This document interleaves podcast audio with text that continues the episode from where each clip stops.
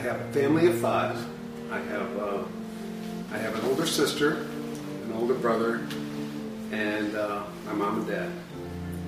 Uh, my mom was they were both alcoholics. Both my parents were alcoholics. Uh, my mom was kind of my comforter as we were growing up um, in this uh, in our household. Uh, she um, I don't remember her drinking that much in the in the early days, but as uh, I got older, um, she she did drink as much as she possibly could, and uh, but she still was my rock. She was still my in this dysfunctional home. She was still the person that I went to, and and uh, she uh, got my love from. My father was a different story. Um, my father was a, a large man, 6'4", 300 pounds. He was mean. He was jealous. He was a child abuser. He was um, a sexual abuser. He was a mental abuser. Uh, my father, I, I don't think that he really knew how to love unless it benefited him. I think that his love was never a, a true love.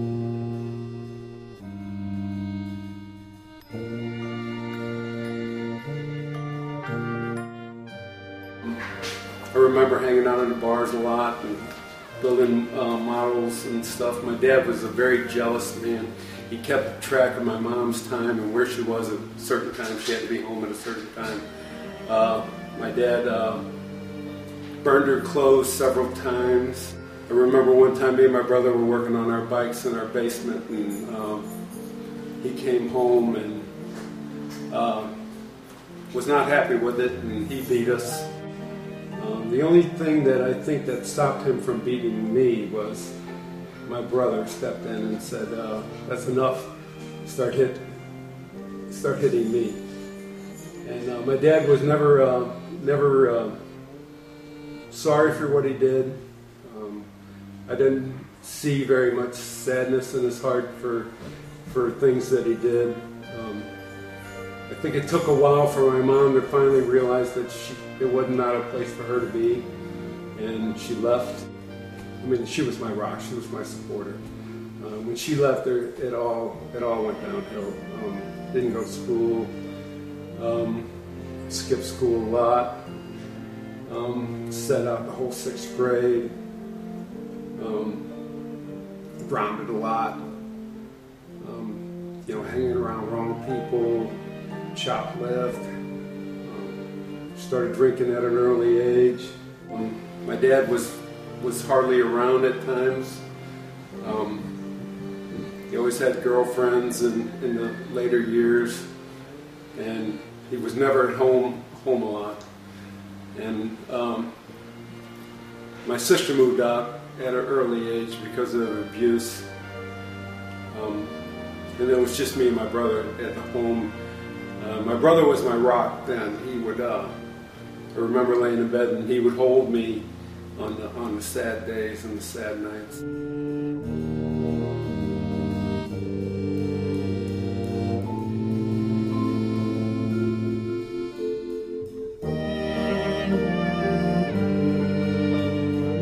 I remember in high school I threw a big party, and well, it didn't start off to be a big party, but ended up to be a big party. And the next morning, my dad came home and uh, chased me out of my house with uh, his pistol, and uh, I hid in the neighbor's yard until he left, and that was the last time I seen my dad for quite a few years. Um, I can't say I love my dad. Um, he was mean. I, I remember playing down the street and seeing his car at home. It just just hurt me for him to be there. Um, I, I remember him yelling yelling on the porch my name, and if anything was wrong in the house, it was just it was just going to be a bad bad day. So it was. Can't say I liked him. Um, can't say I loved him. Um, he was. Uh,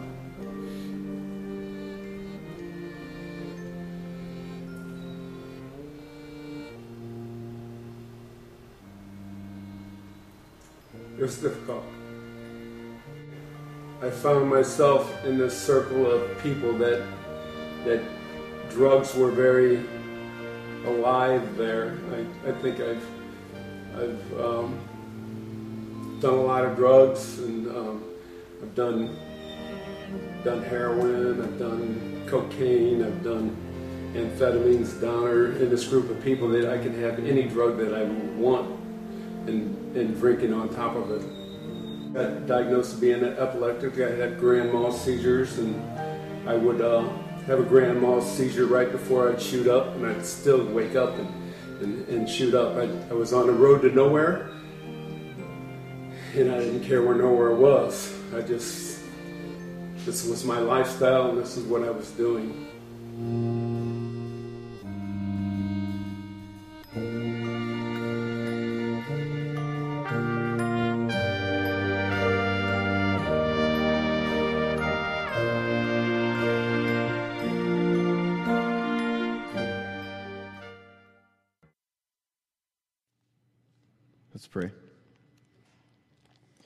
God, I, I pray for your peace. Uh, your peace to overcome us, Father. Pray for your grace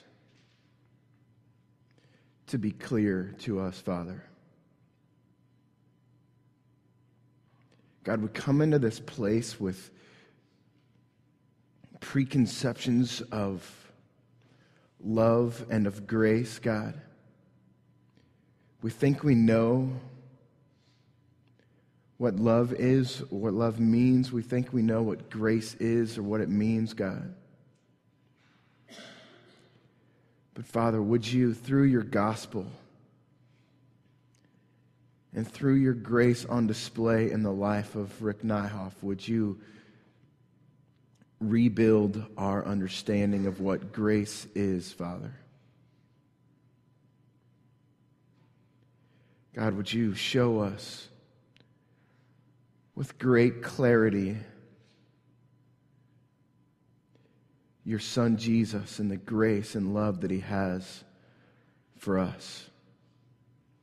God, no matter where we are in this place, I pray for those here in great step and great communion with you, Father, that you would change those people, God. And for those who are far off, pray that you would change them as well, God, with this beautiful picture of your grace.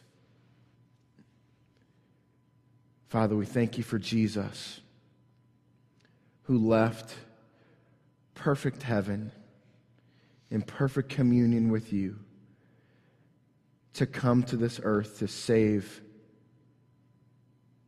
and rescue worthless people. God, it's in the power of His name that I pray. Amen. We're going to hear more of Rick's story in a little bit. Um, and there is, uh, I want to kind of just get out of the way this morning and read a little bit of scripture, talk about it for a bit, and then we're going to hear more from Rick's story. I'm reading from Romans 3, and it's going to be on the screen above me. As it is written, none is righteous, no, not one. No one understands, no one seeks for God. All have turned aside and together they have become worthless. No one does good, not even one.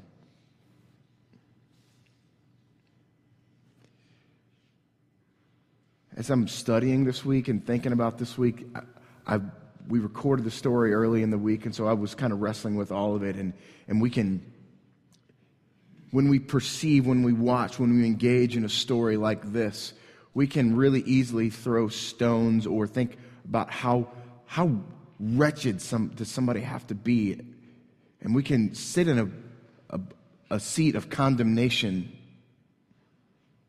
But these words that are on the screen that I'm reading to you are, are words that are spoken about you before Christ. About all of us. Verse 13, some beautiful, some beautifully awful imagery. Their throat is an open grave. Disease pouring out of us, death pouring out of us. Their throat is an open grave.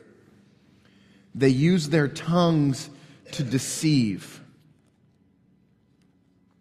The venom of asps is under their lips. An asp, I didn't realize this. An asp is a, is a gentle, sweet looking creature that has deathly venom. The venom of asps is under their lips. Their mouth is full of curses and bitterness. Their feet are swift to shed blood. In their paths are ruin and misery. The Greek language, when we talk about a path, that's the, the point that we're headed, the, the place where we intend to get. Their paths, the place where we intend to get are ruin and misery. The way of peace they have not known. The way of peace they have not known. There is no fear of God before their eyes. The things that are said about us apart from Christ are awful things open graves, deceivers, venom, curses and bitterness, shed blood, ruin, and misery. We are these things in the sight of God. We are to Jesus as Rick's dad was to him. But love compels us to something bigger than ourselves. So you see the next story. That, that statement will get huge. But love compels us to something bigger than ourselves. Love is greater than what's been done to you. Love is greater than what you've done to people. We live in a world where the way it's supposed to work doesn't work. Those who were given to you to protect you, to provide for you, to shelter you, to nurture you, don't. This is one story where that's the case. But it, None of us has to look very far to see failure in, in this area in our lives. But love, and again, when we come to a word that we think we have some sort of working knowledge of, like love, I, I just pray that God would teach us what it means to love. What it really means to love.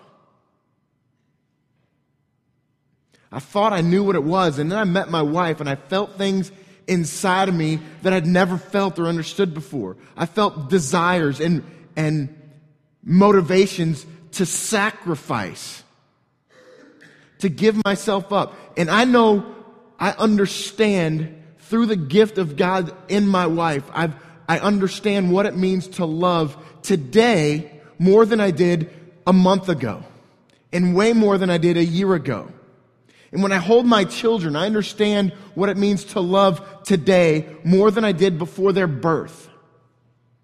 But I am a failure as a human being. I am, my mouth is an open grave apart from Christ. And my, my prayer for us is that we would come to grips with this understanding that we think we know what love is, but until we fully engage Christ, until we are removed from the sin of this world and the wretchedness of this world, we can't ever know the fullness of what it is. And I pray for us this morning that we would understand and, and come into contact and engage the love of God through this story. And it would be reflective of the story of Christ. Love, as it is purely known, is bigger than anything that's ever been done to you. And love, as it's purely known, is bigger than anything that you've done to anyone. Love is massive and it's huge. Love compels us to be and to do more than ourselves. The love of Jesus is bigger. We see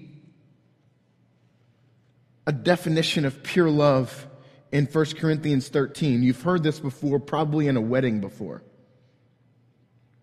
But here, as we seek to come to grips with what love is, let's read. If I speak in the tongues of men and of angels, but have not love, I'm a noisy gong or a clanging cymbal. And if I have prophetic powers and understand all the mysteries and all knowledge and I have all faith so as to remove mountains, but I don't have love, I am nothing. If I give away all that I have and I deliver my body to be burned, but I do not love, I gain nothing. Now here's statements of the purity of love. Love is patient. Love is kind. And I pray that these things would ring in your mind as you hear the rest of the story. Love is patient. Love is kind. Love does not envy or boast. It is not arrogant or rude. It does not insist on its own way. It is not irritable or resentful. It does not rejoice at wrongdoing, but rejoices with the truth. And here is what I want you to hear love bears all things, believes all things, hopes all things, endures all things. This is love. It bears all things, all things. Love endures all things. All things. This is Christ and his love for you. 1 John 4 19 says, We love because he first loved us.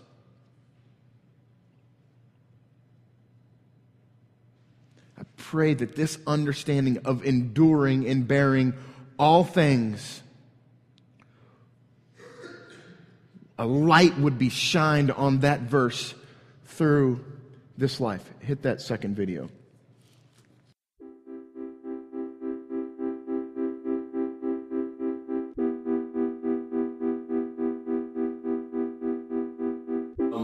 Remember one time in the later years that um, a friend of a friend came over and we did cocaine all night, shot up cocaine all night. And then when I when I was coming down, I was laying in my bed, and I used to have this little angel I had on my dresser, and I feel God that was was weakening my heart because I felt so ashamed and so broken, and so I kept thinking about how my mom would have seen me now, and that and that hurt me. I got to meet my wife. Um, my future wife, I should say at that time. I knew the minute I seen her that she was going to be my wife. I knew that that she was for me, and today I love her more. Every day I love her more. There were stipulations if I was going to be with Judy. I couldn't do needle drugs anymore. Um, she didn't want me to do drugs, but I kept snorting and taking pills and, and stuff like that without her knowing. We got married in the circle of friends that I had, there's, there was one guy that came into the circle. His name was Ray Anderson.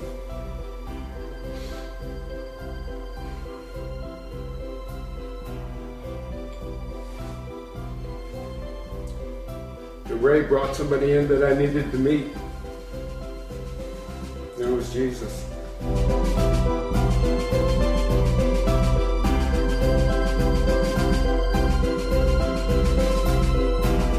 He's seen something in me that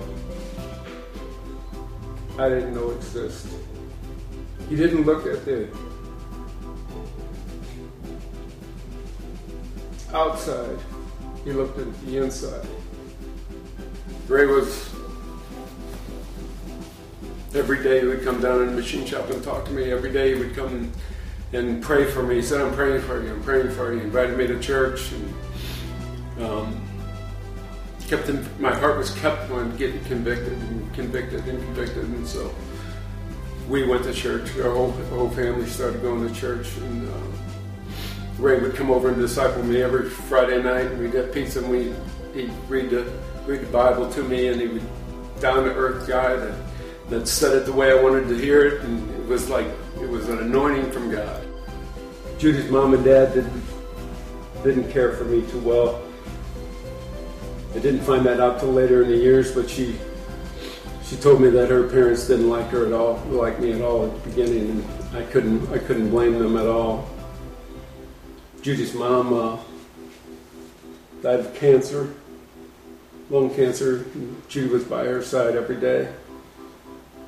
Then after her dad, after her mom died, her dad wanted to remarry.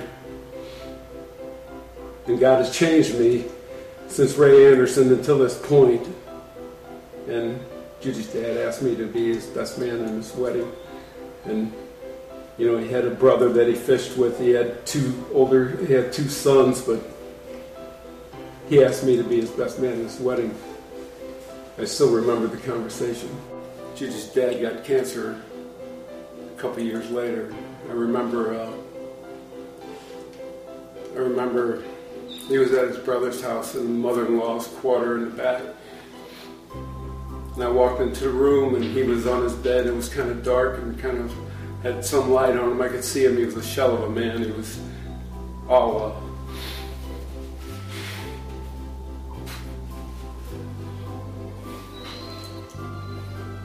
fall in a fetal position and I grabbed his hand and I asked him if I could pray for him.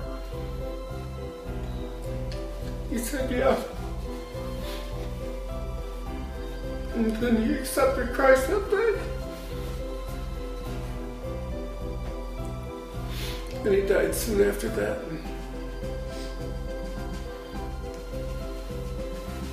I reconciled with my mom after after years. I was so disappointed in myself for for lying to her, saying I would, didn't have no money and, and stuff, but I was at the bars at Christmas. I didn't go at Christmas. I felt so ashamed of, of myself with, with my mom. In her last years of her life, she, last months of her life, she came and lived with us.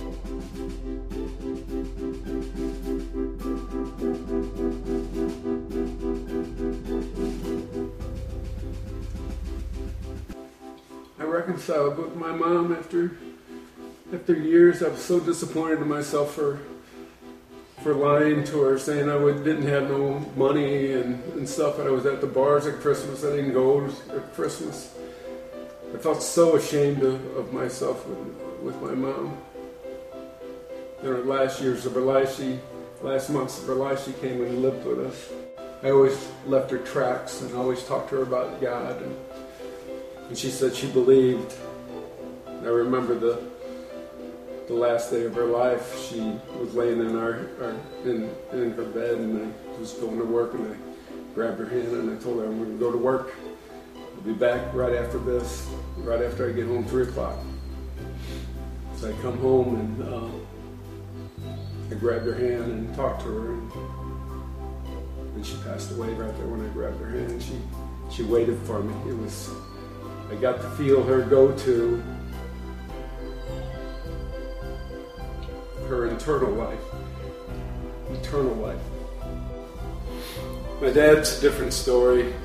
It took years for us to start talking together, but it was under a, a strict regimen. I, I, didn't want our kids to be involved in them. Um, would never spend the night with them. Uh, he was still drinking. After a while, he stopped drinking, falling so much. Um, he was crippled. He'd only have a wheelchair. He was on oxygen. I remember when he was 73 years old, my my stepmom called me and said, "I'm done with him. You're gonna have to take him."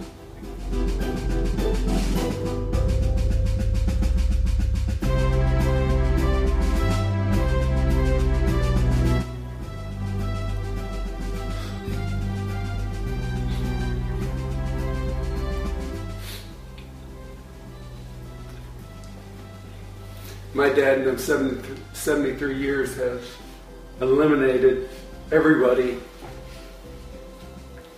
from his life. He's it was his choice to eliminate everybody from his life. I could count on one, less than one, less than five people in his life that that that would talk to him. So I didn't hesitate. I didn't do. I didn't say no. I'm not going to do it. I knew it was God. I had to do it. I went and got him, found him a place, got him in a place. You know, it was every other day I'd go up there and eat, eat with him. Um, I had to move him to three different places. Um, had to do his shopping, had to cut his toenails, had to comb his hair, had to give him a bath, had to do everything for him for, for 10 years. Like I said, it was started off for every other day, then it was five days a week, and then it was seven days a week. I remember coming home on Friday and crying because it hurt so bad. This guy I did not like, but it was my job to do it.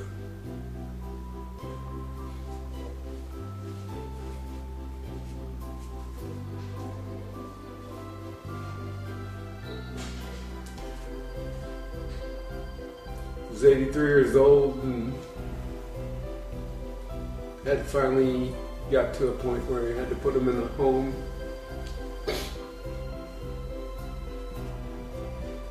I remember uh, the day before he passed, he, uh, Judy was there at the, at the home talking to him, and I came in, and he was non-responsive until he heard my voice. See that he knew I was there.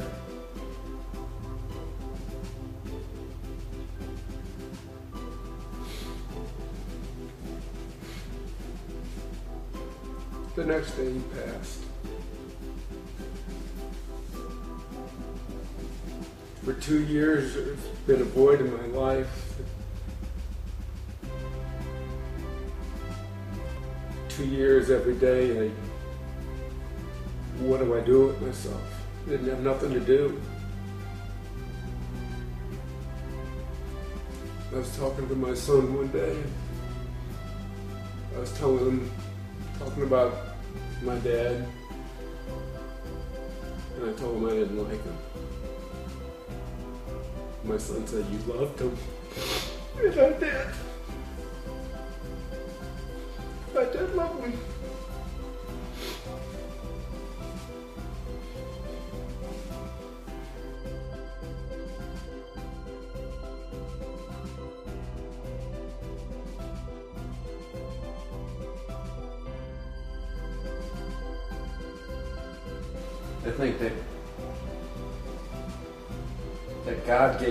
About the whole the whole thing after I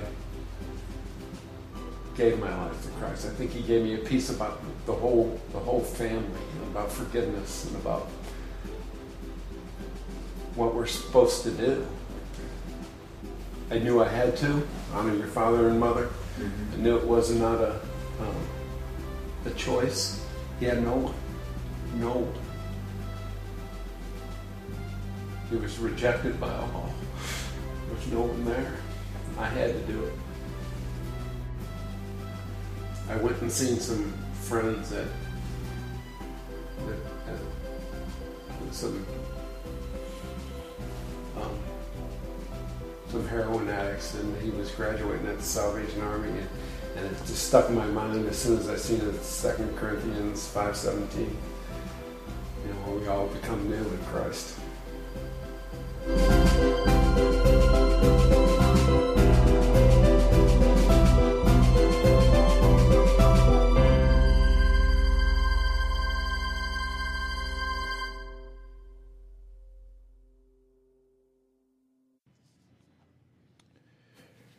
Nyhoff was compelled by the love of Jesus to love his dad.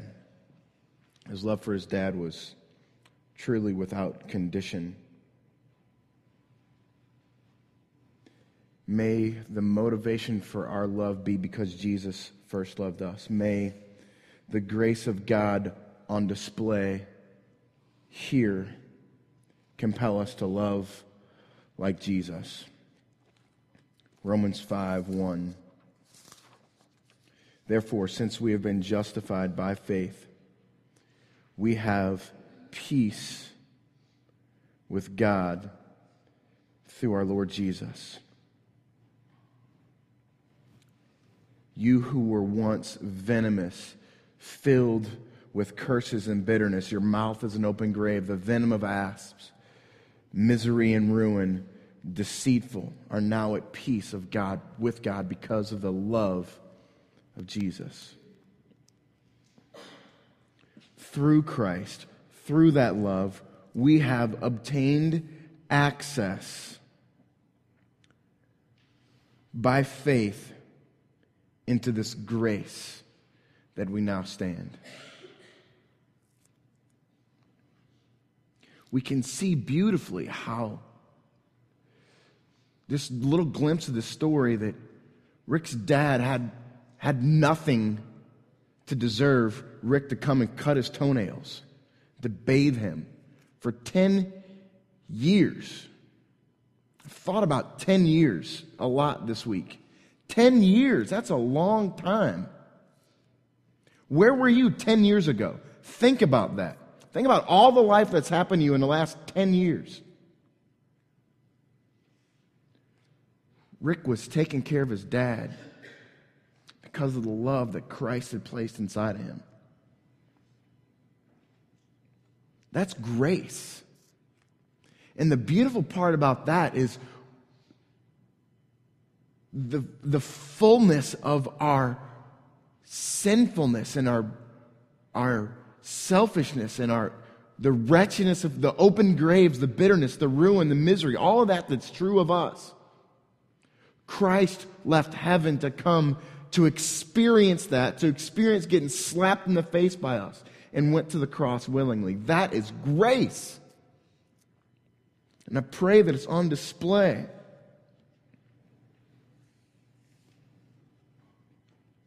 Verse 8, Romans 5 8.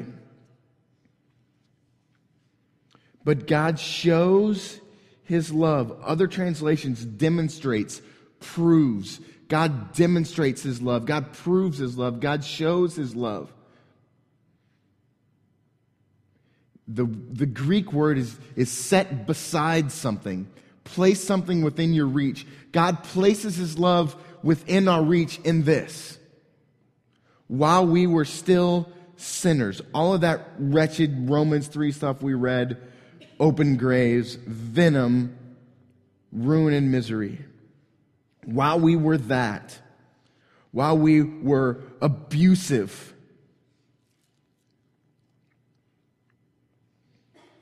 He died for us. He sacrificed Himself for our sake when we had no rights.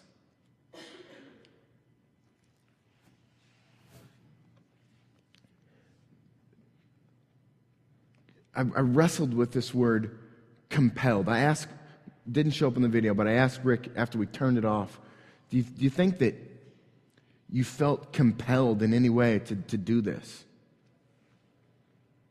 And he really didn't know. We just kind of talked about it. We don't know. So I've been wrestling and thinking about this word compelled. What do we do under compulsion?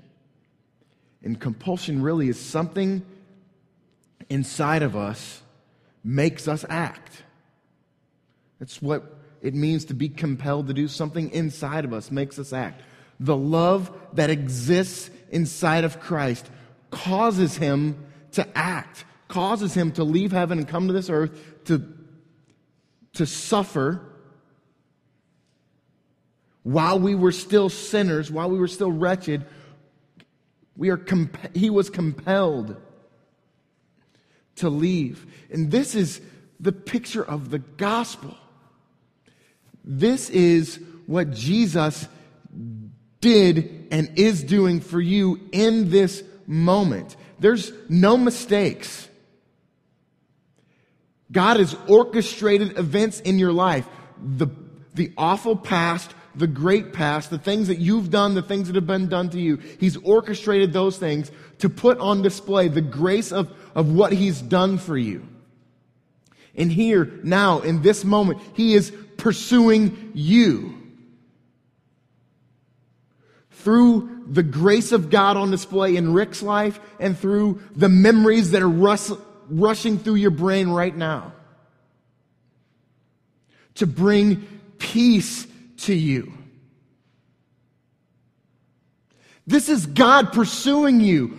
Holy Creator God who spoke the world into existence is pursuing you in this moment to say to you, the love that I have, the love that you think you know but you have no clue about, that love compelled me to go to the cross for you so that you might have peace and you might experience the life that you were intended to experience.